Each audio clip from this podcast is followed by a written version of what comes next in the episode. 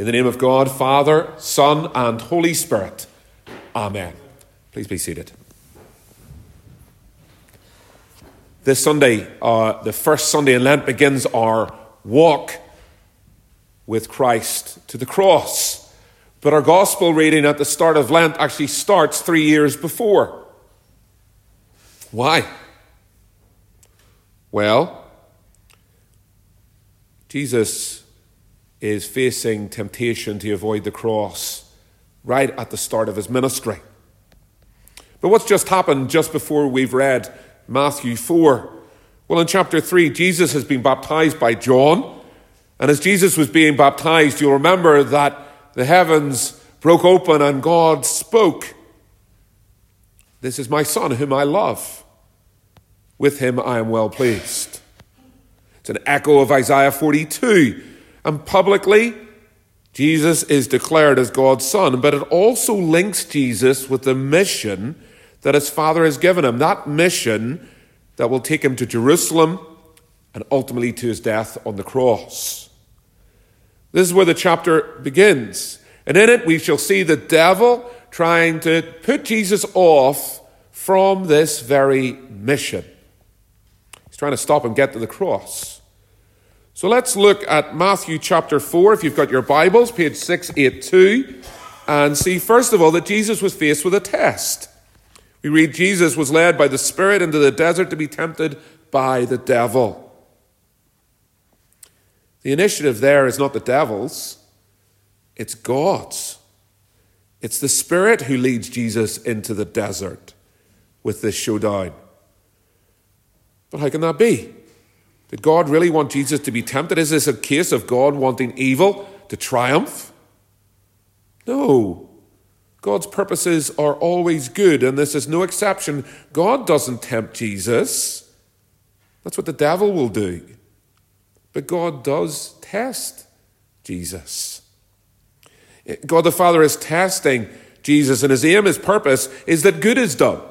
The devil is tempting Jesus, and his aim, his purpose is that evil will be done.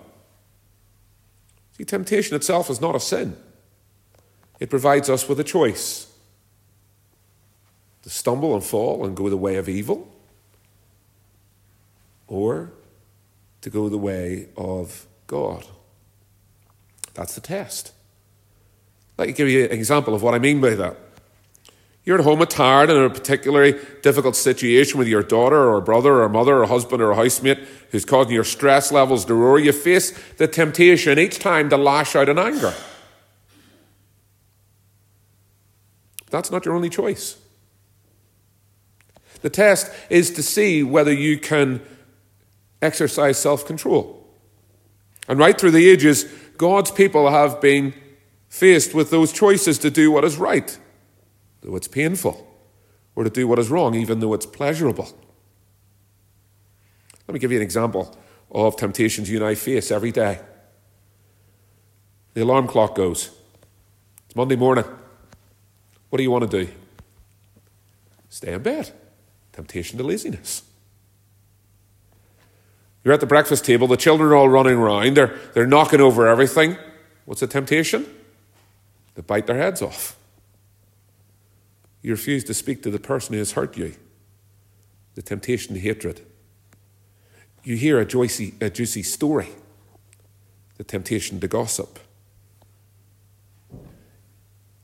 In that last list of things, what it should do for us is reinforce the fact that if our lives were in a similar test in the desert, we would all feel miserably. The Israelites too had faced a test in the desert, but they too had failed. But look, it's Jesus who faces the test here. So, what now happens next? Well, Jesus is tempted by the devil. Verse 2 After fasting 40 days and 40 nights, he's hungry. The tempter came to him. Jesus was in the desert. The devil came to him. And we're not told, but this we do know that the devil is real and he's deceitful. Now, when you think of the devil, most likely you'll have a character around the, the same likeness of the badge of Manchester United, you know, the Red Devils, this pointy tailed uh, and horned red devil. That's just a cartoon character. Listen to how the Bible describes him. The devil was a murderer from the beginning, not holding to the truth, for there's no truth in him. He lies. When he lies, he speaks his native language, for he's a liar and a father of lies. Then from 1 Peter, your enemy, the devil, prowls around like a roaring lion looking for someone to devour. Then from 2 Corinthians, Satan, another word for the devil, himself masquerades as an angel of light. In other words, the devil hides his own evil intentions so he appears attractive. And so he doesn't look or sound like you would expect him to. His aim is to trip us up, to tempt us into wrong beliefs about God, into wrong behavior. So let's have a look at the temptations that the devil throws at Jesus. They are the temptations to stop obeying, trusting, and serving the Father. So, verse 3 the tempter came to him and said, If you're the Son of God, tell these stones to become bread. What's wrong with that? To eat is not a sin, especially not after a 40 day fast, surely. And Jesus will do something similar when he feeds the 5,000 people with the five loaves of bread. So, what's the temptation? Well, the devil's aim is to attack the love between the Father and Jesus. See, Jesus knew that he'd be led into the situation to be taught an important lesson obedience, even if it meant suffering. Jesus' mission was to obey the Father's plans for his death on the cross, despite the suffering. And the devil here is offering a shortcut through the suffering. Jesus, stop obeying your Father. And if Jesus didn't endure the suffering now, he certainly would have not endured the suffering of the cross. And that's what the devil is offering him. And that's not all. Verses 5 and 6 the devil took him to the holy city, had him stand on the highest point of the temple. If you're the Son of God, throw yourself down, for it is written that he will command his angels concerning you, and they will lift up your, you in your hands so that you will not strike your foot against a stone. The devil next tries to suggest that Jesus creates a crisis by jumping off the 90 meter high Jewish temple. The, the idea is that Jesus tests to see if God really would do what he said he would to protect anyone who trusts him. Now, why the temptation? Because it puts God to the test. The temptation is for Jesus to stop trusting the Father, to stop trusting his word. And finally, again, verses 8 to 9, again, the devil takes him to a very high mountain, shows him all the kingdoms of the world and their splendor. All this I will give you if you bow down and worship me. Then what's that all about? Well, it's certainly not subtle.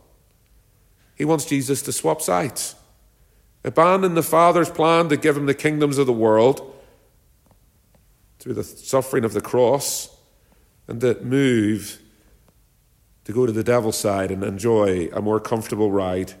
He's tempting Jesus to betray his Father and stop serving the Father. Do you see how his intentions are evil? His intention was that Jesus would stop obeying, trusting, and serving the Father. But fundamentally, his aim was that Jesus would not go to the cross. That's what this is all about here. Will Jesus fail, just as we consistently fail? Remember, he faced a unique temptation because he had a unique mission the mission to go to the cross and die so that we can be forgiven for all the tests that we have failed. So Jesus was tempted by the devil. So, how did he do? Well, Jesus passed. When faced with a temptation, how did Jesus react? Well, he, did he stop obeying the Father? No. Verse 4 It is written, Man does not live on bread alone, but on every word that comes from the mouth of God. Did he stop trusting the Father? No. It is also written, Do not put the Lord your God to the test. Did he stop serving the Father? No.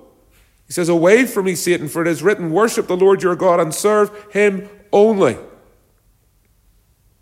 He did what you and I could never do. He believed the truth the Father had told him.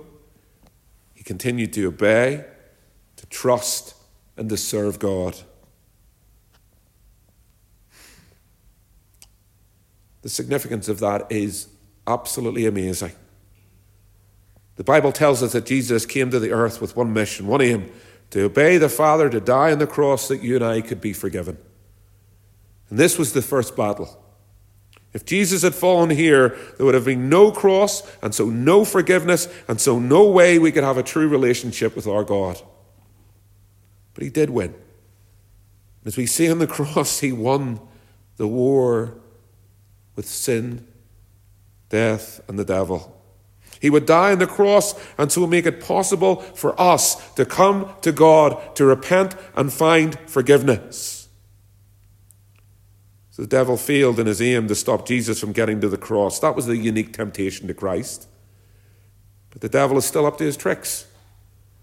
When Jesus returns, the devil will be destroyed forever. But until then, he still tries to tempt us. And our temptation is also to stop going to the cross. Because it is at the cross we find life and freedom and forgiveness. So if you're here and you feel weighed, down by guilt for all the battles you've lost, all the temptations you've given into time and time again, imagine this.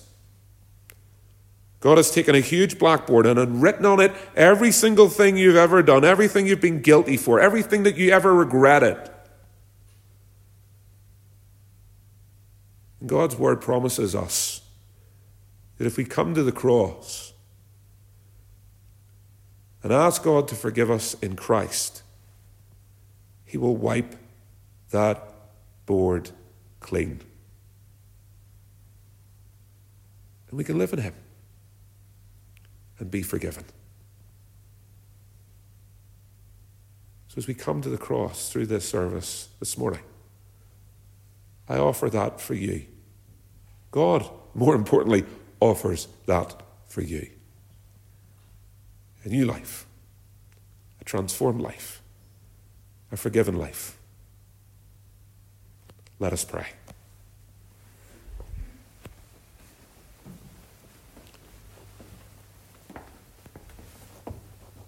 Heavenly Father, may we come through this communion service to your cross this morning to repent of our failure, to repent of our sin, and come to the only pure one, even Jesus Christ, and find forgiveness in him. And we ask this in Jesus' precious name. Amen.